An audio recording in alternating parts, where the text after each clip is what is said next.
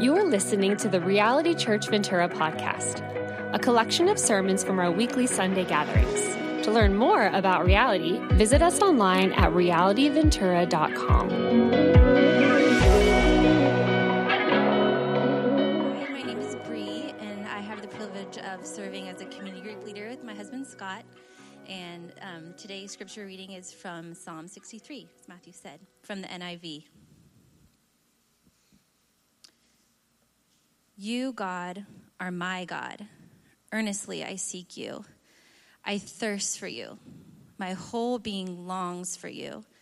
In a dry and parched land where there is no water, I have seen you in the sanctuary and beheld your power and your glory. Because your love is better than life, my lips will glorify you. I will praise you as long as I live and in your name I will lift up my hands. I will be fully satisfied as with the richest of foods. With singing lips, my mouth will praise you. On my bed, I remember you. I think of you through the watches of the night. Because you are my help, I sing in the shadow of your wings. I cling to you. Your right hand upholds me. Those who want to kill me will be destroyed. They will go down to the depths of the earth. They will be given over to the sword and become food for jackals. But the king will rejoice in God. All who swear by God will glory in him, while the mouths of liars will be silenced. This is God's word. Thanks, Bree. Uh, as we wrap up the summer, we are looking at select psalms from the Old Testament. And today we come to a psalm of incredible hope and satisfaction amid great difficulty.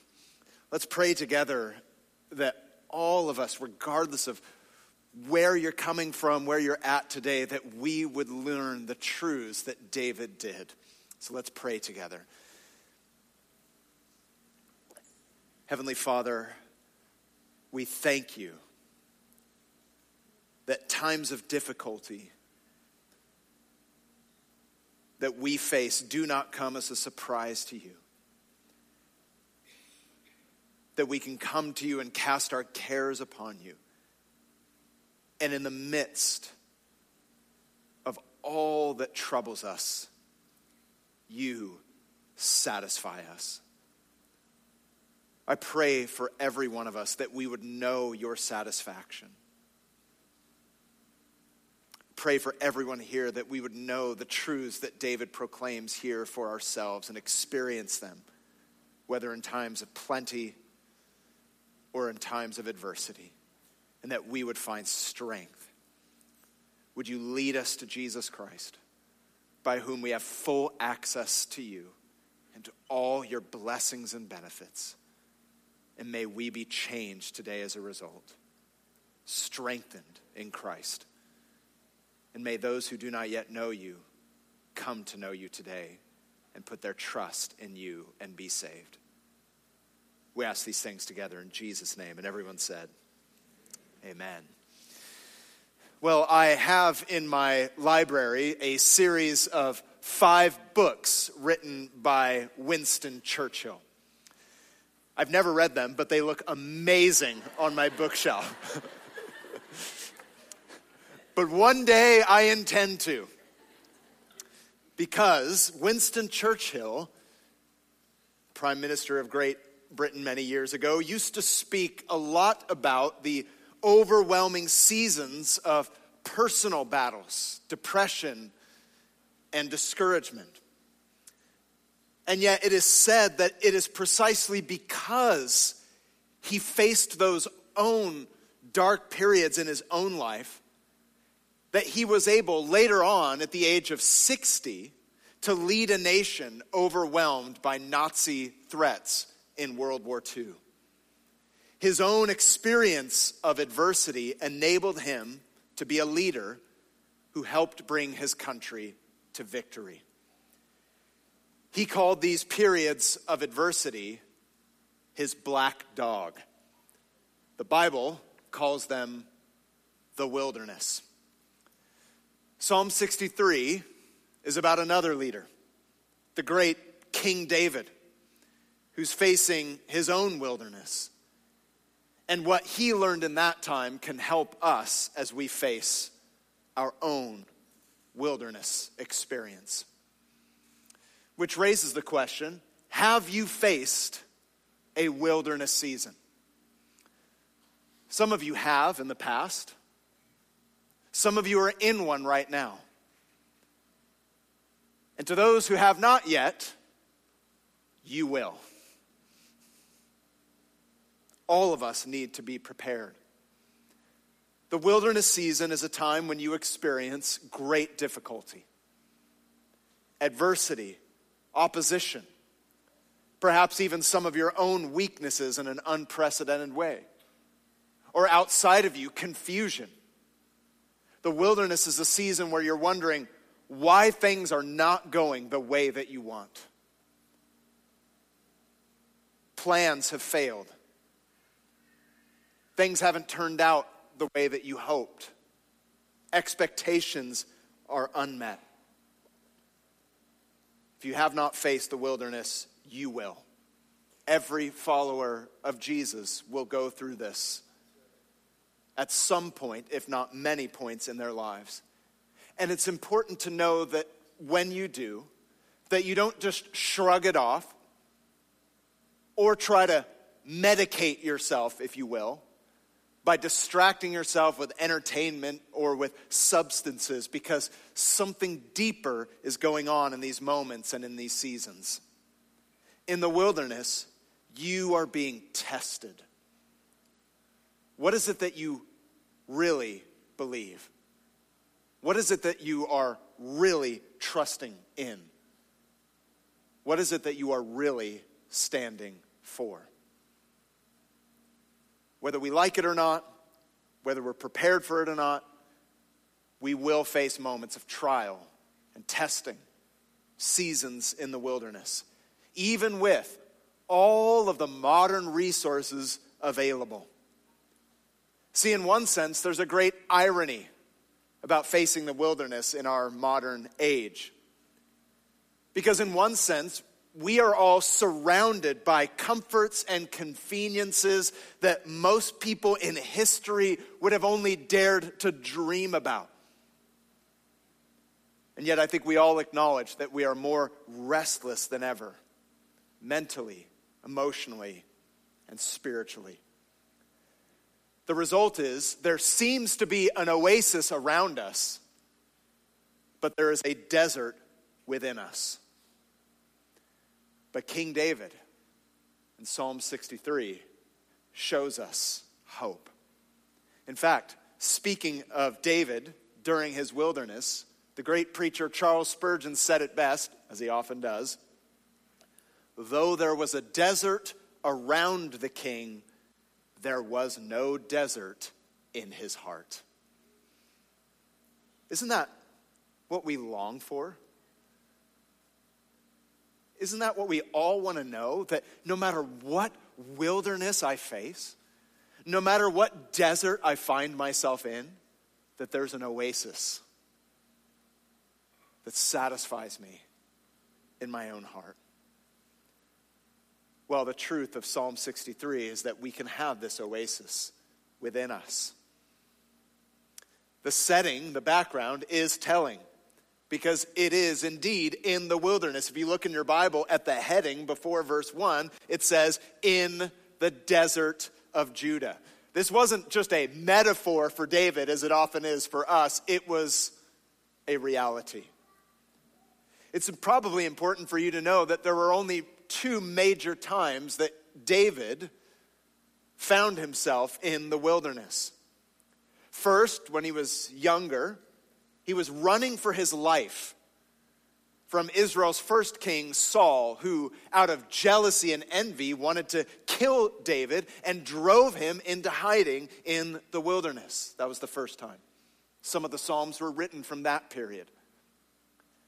But then, much later on in his life, there was a second wilderness, a time when he had been king for many years, but one of his own sons Absalom seeked to take the throne from him and pushed David, his own father, out into exile through betrayal. Psalm 63 was written in this wilderness. In that moment, it seemed as if David had lost everything. And to make matters worse, not all, but some of the consequences were the result of David's own mistakes. And yet, in the midst of all of that, problems outside of him, problems within him, David is able to say, I am satisfied. How can we say the same? Well, there are three ways that we must respond in the wilderness. There are many more truths we can glean, but from Psalm 63, there are at least three things, friends, that we must do if we are to face the wilderness in a way that does not destroy us, but transforms us. Number one, when you face the wilderness, you must recognize your need for God. These Psalms were not written from the comfort of an ivory tower, but from the reality of the desert experience. And David describes it as much in this period of isolation in verse 1. You, God, are my God. Earnestly I seek you. I thirst for you. My whole being longs for you in a dry and parched land where there is no water. And so, this barren wilderness was a reality for David, but a, I suppose a poetic backdrop to describe all of us in our natural condition apart from God. The man who has been driven from Jerusalem, which was then the place of worship, is now a man thirsting in the desert like a weary traveler. But here's what I want you to see this wilderness actually becomes a gateway for his growth. See, there are two very powerful truths that come from this. If we are to understand what real Christian experience is and how we can be satisfied even in difficult times. The first implication is this awareness of your need for God is the work of God in your life. Let me say that again because it's often assumed, but it's important to make explicit. Awareness of your need for God is the work of God in your life. When David says, I long for you, that is a good thing. When you are going through a difficult time, it is a good thing that you are aware of how desperately you need God. The dangerous place to be is a place in life where you don't think that you need Him. So let me put a question to you Who's in a more dangerous position? The man or woman who's experiencing great success in their life but doesn't recognize their need for God? Or the man or woman who is just absolutely suffering but who is very aware of their need for God? Who in the long run is in a better position? Well, the answer is the latter.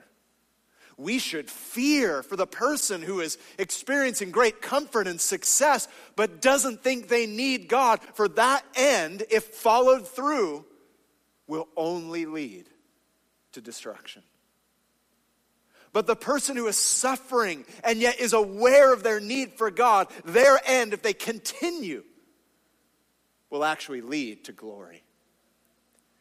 When you're going through it, and the only prayer you can throw up to heaven is, God, I need you, that's a good thing. See, to use a, an example of the natural appetite, we would say that a lack of appetite is actually an evidence of sickness. Your body needs food, your body needs fuel, but if you're refusing to eat or you don't desire to eat, that is not a good thing. and we provide the help necessary for someone to, to, to consume the food that they need. Indeed, the Bible describes everyone in their natural state, apart from God, as having a sickness in the heart. We don't long for God, and instead we try to fill our lives by building our own kingdom and following our own rules and finding satisfaction in created things and not in the Creator. And so, by God's grace, you know what He does? He makes us aware of how desperately we need Him. Now, I hope for some of you this is an encouragement. When I feel far from God or I feel dry, just the fact that I acknowledge that is a good thing. I fear for the people who aren't aware of it, but I rejoice for the people who are. When someone comes up for prayer and says, Man, I just need God so bad, I'm like, that is an evidence of grace. The fact that you recognize your need and that you're confessing that is a good thing. Your awareness of your need for God is the work of God in your life. When I don't want God to be far from me, I know that God is working in my life. The Holy Spirit is revealing in me my great need for God. It's not the only way He works, but it is certainly the beginning. And that leads to a second powerful implication of this point, recognizing your need for God. And it is this spiritual growth does not mean you desire God less, but you desire God more. So I just used the natural appetite as an analogy. Let me now say that's a bad one. Because unlike food, right? If someone presents an epic meal for you tonight, right? It's a sunny day, you're probably gonna eat tacos. Tacos will be consumed on a day like this. There's a certain point, and it's probably wise for you to say, no, no more. Stop. Make it stop. And that is a good thing. You're full. You no longer need it. But what is true in the physical realm is actually not true in the spiritual realm. You can never be full of God that you don't need Him any longer. You never get to a place where God's revealing truth to you and you're reading His Word and you're like, no, stop, no more. Holy Spirit, you stop right there. I am not going to overeat today. Friends, it's not a thing in the Christian life because spiritual growth increases your capacity for more. That's why Paul in Ephesians says, I pray that God would increase your capacity to know the height and the depth and the breadth and the width of the love of God. Because the more intimacy that you have with God, the more the capacity you have for God expands exponentially. Your life is not meant to be like a car where you go to a service station and you fill up and you pay and you leave and you're like, see you later. I'll come back when I need you. It's not how it works. God Himself is the fuel that we need every moment of the day. When you're facing the wilderness, you must recognize your need for God. But what do you do with that? What do you do when you recognize this is bad? That I'm so disoriented right now. I don't know why things are working out the way that they are in my life. It seems like a mess. I'm not sure I see God's hand in it. God, I need you. But what, where do we go from there? Well, that's the second step. First, you must recognize your need for God. But secondly, you must renew your pursuit of God. There's something you must do. You must recognize your need for God and you must renew your pursuit of God. See, you need to know your need for God, but you also need to know the God you need. See, David is in no way being generic or vague. He's not saying, like, oh, I just hope the universe comes through for me. That's not what David is saying. He's speaking about the God of the Bible, the one true God who has revealed himself in time and history. And David is showing us here in Psalm 63 what it means to be occupied with God even in the place of the wilderness. So it's a song of resolve, of determination to pursue God in spite of the circumstances. So, how do we do that practically? There are four ways. You might even want to write them down. Four ways that David renews his pursuit of God, even when he's tempted to lay it down, and each are vital. In fact, I would say that they all build on each other. So, how do we pursue God in the wilderness? Number one, you remember him. You remember God. Verse 2 he recalls what he had previously learned about God earlier in his life. I have seen you, past tense, in the sanctuary, and I beheld, past tense, your power and your glory. When David recalls the temple that he's currently separated from in this desert state, He's remembering and recalling to mind the God who made promises and made good on his promises by providing a temple, which was the way in which God provided access to his presence. David's remembering specifically his power and his glory, and it is of great comfort to him. He's remembering the things that he learned. God is powerful. That means he's able. He's the one that created this world. And therefore, he is the one who is enabled powerful enough to enable me to get through this wilderness season. But he not only remembers his power, he remembers his glory. When David's thinking of the temple and he connects to the word glory, it's that God revealed himself there. It's the God who meets broken humanity where they are at. So here's what David here's what David is remembering. God, you are not only able, but you are willing. You are not only powerful, but you are good. See what David is doing? He's remembering what he's already learned. See, for those of you who have not yet faced the wilderness, it is so vital that you remember and take to heart what you're learning now because the wilderness will come. To use a silly example, it was very fun for me several weeks ago when we flew on an international flight with over 70 people from our church, many of whom had never been on a plane before. And what was amusing to me was the moment of turbulence. Now, as a seasoned flyer, it's like no big deal. The plane's bouncing up and down. Like, I've got it. I've got my coffee. I know how to juggle. Like, it's like no problem. I'm just like fully functioning at 30,000 feet in the air, like an aluminum tube, like a bird in the sky. I'm like, I've got this. But other people are like, oh my God, just hands on other humans and like chairs, ah! just with a look of fear. And I look over, I'm like, it's fine. I've been here before. Welcome to the wilderness. now, here's my point all of us experienced turbulence, but some were not prepared for it.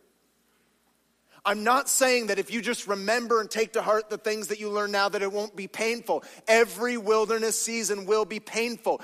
But if you remember what you're learning now, it will be less debilitating when it comes. If you had prepared those flyers, hey, when you fly, there will be a high chance of turbulence. The plane will move around, it will shake, you will be afraid. It's fine. The pilots, they're all, they've been through this, they're prepared for it. So when it comes, you might be a little bit frightened, but you have the information. This is normal. Someone's in control flying the plane. Friends, for those of you who come to the Word of God flippantly because things are going so well in your life right now, I beg you to take these truths to heart. David remembers God. But secondly, he values God. That's the second way he pursues God in the wilderness. Remember God, value God. Look at verse 3. Because, so he remembered past tense, but now he's adding up God's value and his worth in his mind. He says in verse 3 because your love is, not was, is better than life. My lips will glorify you. See, David's not saying, Well, God, you used to be everything to me. But not anymore.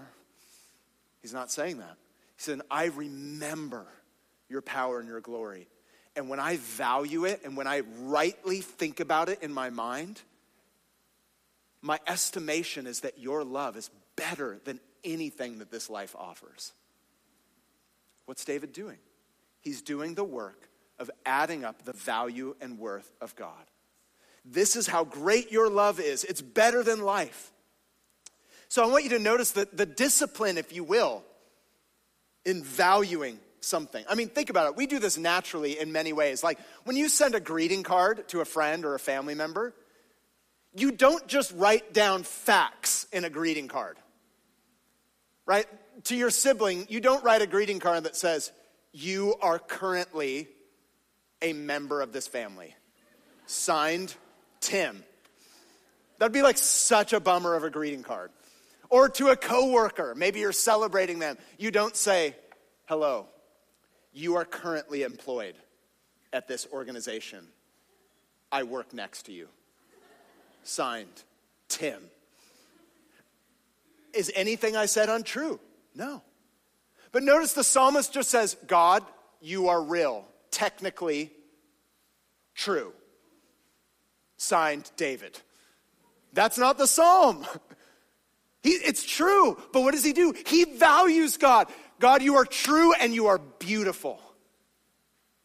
When you write that greeting card to your family member, you're in my family and I'm happy about it. I like you being in our family, or you're a great coworker. Those are the words that show a valuation. David is saying, I'm doing the work of saying, God, you are real, you're true, and when I think about all of that, I am valuing you. That's what David does in the wilderness. And that changes how we function. He compares and contrasts who God is in comparison with something else. Here's why that's important the wilderness threatens to give us what I call theological amnesia. Right? You learn all this great stuff, and then life hits you. And one of the temptations is to throw everything out the window. Like, I don't even know if God's real. Like, really? One bad day and you're like an atheist now? Like, and yet, what does David do? In the midst of the temptation to immediately forget the value of God, he adds up his worth. Isn't this what we do when we gather together on Sundays? Right? When we sing the songs, the song isn't just about, like, do you like that chord progression? Some of you are like, I don't like the key of G. Reality Ventura often plays G. I, it do, doesn't matter. It's about the truth of what we are saying and singing, and what it's designed to do is to cause us to value God, right? That's why the songs that we sing aren't like, God, you are technically existing right now. And that is a fact. Amen. What do we say? What a wonderful name it is the name of Jesus. In the midst of the desert, we remember God, we value God, and that leads to the third way he pursues in the wilderness you enjoy God. You enjoy God. See how they build? He remembers, he values, he does the work of adding up the value and worth of God, and then he enjoys God. Verse 4 and 5 I will praise you as long as I live. In light of my evaluation, you are better than life. You're better than anything this world could ever give you. And David experienced life. He wasn't some naive, like early songwriter. David has lived through it all. He knew the best that life could afford as a king, he also knew the worst of life. And he says, God, you're better than it all. Therefore, Verse 4 and 5 I will praise you as long as I live. And in your name I will lift up my hands. I will be fully satisfied in joy with the richest of foods, with singing lips. My mouth will praise you. See, there's something about praising the thing that we value that brings enjoyment to us right? We know this to be true about all kinds of things in life. The act of praise of someone or something leads to greater enjoyment for you. Let me just use two silly examples. If you follow a team, a sporting team that you like, when they accomplish something good, they score a goal, they win a game, you will often praise the team. You will celebrate in that moment, even though you didn't do a thing. Right? If you're watching the Dodgers and they win the game, you did nothing. That $100 you spent on like two Dodger dogs and a drink, like, did nothing for the success of that team. But you're up on your feet, raising hands, and that leads to your enjoyment of it. Some of you might say, I don't like sports. No problem. Music. Oh, when you go to a concert and the band comes out, it's not like golf claps, it's like cheering, like, yes! Why? It leads to your own enjoyment. This is how we're designed. C.S. Lewis said it like this The psalmists are telling, when telling everyone to praise God, are doing what all men do when they speak of what they care about. Delighting, praising God is linked to finding satisfaction in the midst of a desert. So, God's call for you to glorify Him and worship Him is also a call to enjoy Him. Or, as the early church theologian Augustine once said of God, in calling us to praise you, you move us to delight. And it is a public display that involves spoken testimony. There's physical gestures, and yes, singing. And in that sense, I think for many of us, our idea of worship needs to shift. If you are a Christian and I asked you if you should glorify God, you would hopefully say, yes, absolutely. But when we just go through the motions or take no delight, we're not actually glorifying God. If, I, if every time I took my wife out on a date and I said to her, and she says, Oh, what made you take me out on a date? And I just said, It is the prudent thing to do. so it was, it was the right choice. Like every time, like, Ooh, where are we going tonight? Well, it's just the right thing. Just a pure ethical matter, you know. She'd be like, Oh, wow. it's also about delight. If I said to my wife, the reason I'm taking you out is not only because I want to honor you, but I enjoy being with you, it honors her even more. See, part of how we glorify God is by enjoying Him. David expresses this like, like a meal that's fully satisfied with the richest of foods. In the midst of the desert, we have a reason to sing. And when we sing because of that reason, we will find that even our own souls become more satisfied as we are drinking from that deep well. But there's one more way that God has David pursue him in the wilderness. You remember God, you value God, you enjoy God, and you trust God. Because at the end of the day, when you're going through a hard time, that hard time may not go away anytime soon. You need to trust that He's the pilot in control in the midst of the turbulence.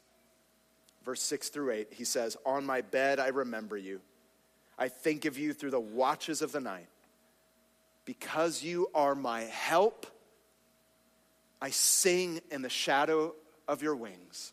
And notice the language in verse 8 I cling to you. Your right hand upholds me.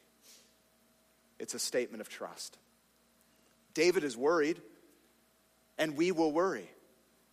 But he remembers God, he values God, he enjoys God, and he trusts God.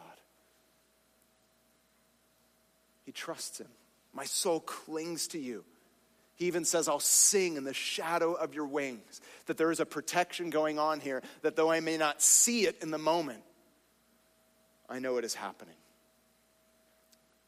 Which shows us this very incredible lesson that the more occupied we are with God, the more bearable our trials become. And let me just repeat that because it is true. The more occupied we are with God, the more bearable our trials become. Because we begin to draw from this oasis, this relationship that we have with God, who will never change, that no wilderness can ever take away. I call it a pursuit because there is a discipline here. As it's often been said, there's a difference between being motivated and being disciplined. Motivation may or may not always be there, but discipline is making the choice to do it even if you don't feel like it. In fact, it's probably worth noting that this psalm, Psalm 63, was actually used by the early church as a, as a morning prayer. The church would gather together, and this was their morning prayer. And that comes from the verses we just read when David said, Through the watches of the night, I will seek you. Or, as some translations render it, I will seek early, which has caused many Christians to think of this as a morning psalm. And I think there's something to be said for regular, daily, and even early, before anything else happens, a meeting with God.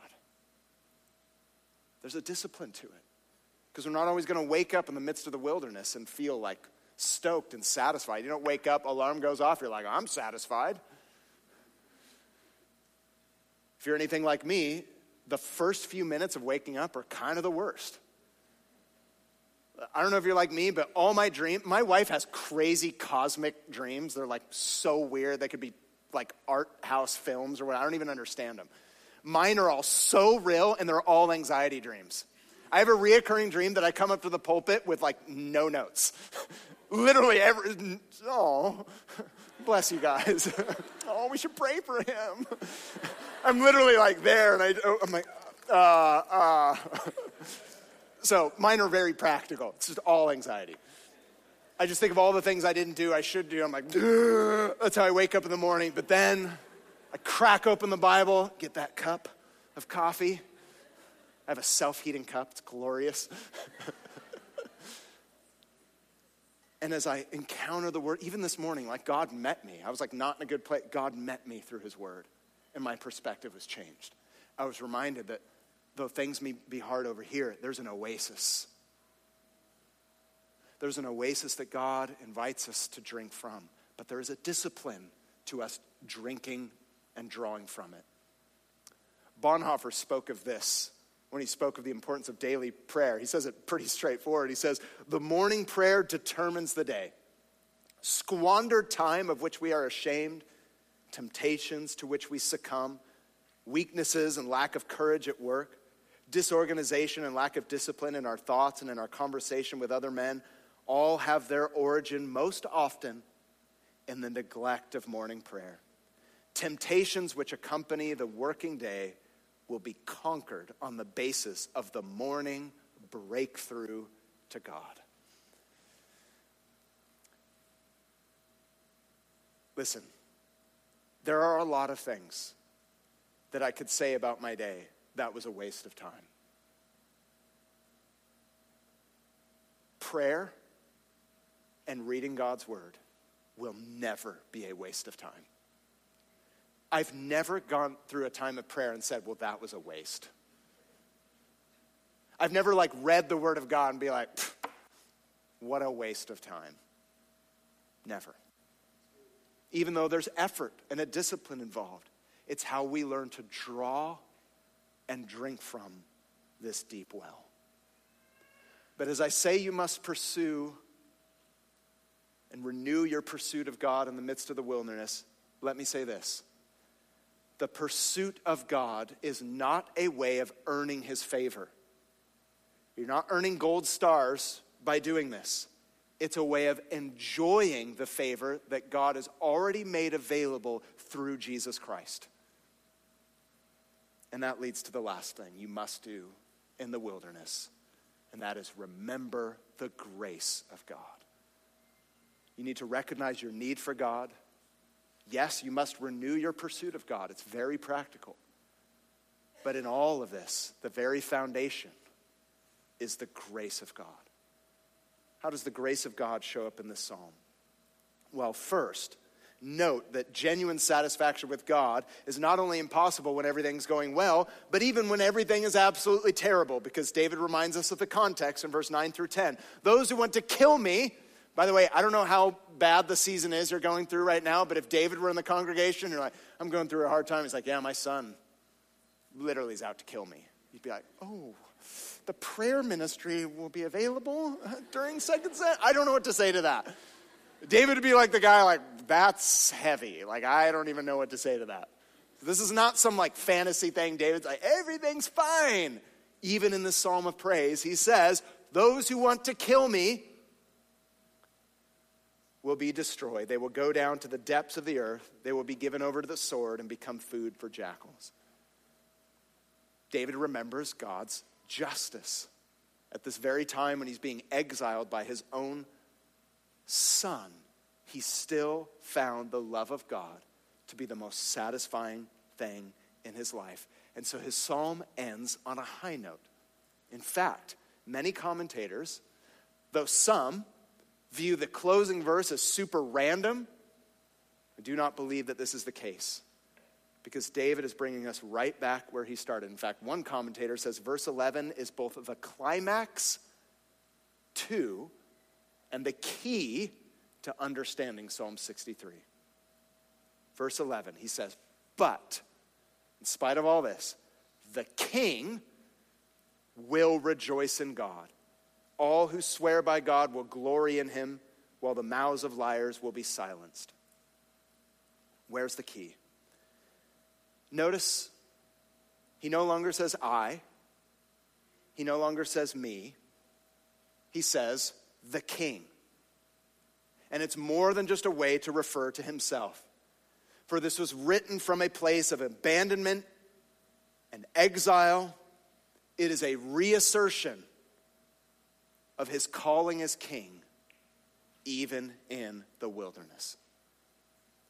So, how can a person who's been failed and who has failed able to say with joy, I know who I am? He was dying, thirsting, longing, and yet he's able to lift up his head. How? Because he knew that his calling and his identity was all a gift from God. David is the first person who will tell you that his kingship did not come from himself, it was a gift of God. He continues to see himself in light of God's grace. Friends, the same is true for our identity as Christians, as sons or daughters of God. You are not called so because of anything that you did or failed to do. You are called sons and daughters of God because you have been adopted by grace. You have been forgiven by grace. You have been accepted by grace. Your calling in life is a gift of God. So that in the face of danger, disappointment, and yes, even your own failures, we can repent, we can receive forgiveness, and we can assert our calling once again with boldness. Why? Because it doesn't come from us, it comes from God. So we, like David, must drink from the well of God. That in the midst of crushing experience, I'm able to draw on the love and acceptance of God even though the love and acceptance of others may be very far from me. If the true and living God is your source and center, then you can have an identity that will stand up to anything, even in the wilderness. And how can David be so confident of this? Because of Hesed, which is the Hebrew word for God's faithful love. When David says your love is better than life, that's the word he uses Hesed, your sacrificial love. It's a love that's described as God saying to you, I am committed to you even at great cost to myself. So David's commitment comes from God's commitment. God, you promised to love me in spite of me. And that's why he says, Your love is better than life, because nothing can take this love from me. He feasted on that love, and so should we. So if David can say that, clinging to the promises then, how much more can we be satisfied today? Because we see this promise fulfilled in Jesus Christ, who, when he began his public ministry, he faced his own wilderness against the world, the flesh, and the devil, and was absolutely victorious where all of us have failed, and went all the way to the cross where he took the penalty for our sin, for our failure, took the punishment that we deserve. Why? Hesed, his sacrificial love. His love for you and for me was so great that he gave up his life for us. He paid so that you would not have to. So the fulfillment and satisfaction that you need in the wilderness is given to you without cost. And God says, Come and feast. At no cost to you, but infinite cost to me. That's why God spoke through the prophet Isaiah Come, all you who are thirsty, come to the waters. And you who have no money, come, buy and eat. Come, buy wine and milk without money and without cost. Why spend money on what is not bread and your labor on what does not satisfy? Listen, listen to me and eat what is good, and you will delight in the richest affair. The invitation is there for you of satisfaction, even in the wilderness. The key for David is how he began. He said, My God. Can you say that today? God, you are my God. And I'm going to drink from that well because Christ made a way. That's the invitation for you. And if that's true, you can face anything because no one can take the love of God from you. Let's pray together. Father, I pray for those who have not yet said, My God. I pray for anyone here who hasn't accepted Jesus Christ as salvation and Savior. I pray that they would do so now, knowing that there is no salvation in anything else, anyone else. I pray that today they would say, My God, I believe, Jesus, you died on a cross for me and rose again to give me life and forgiveness forever. And Father, I pray that though many of us may be going through difficulties and wilderness, I pray that right now as we worship and take communion and pray, that we would draw from that deep well. That no wilderness can ever drain, that no opposition can ever keep from us, that our souls might be satisfied in your love. Would you lead us now? We ask in Jesus' name.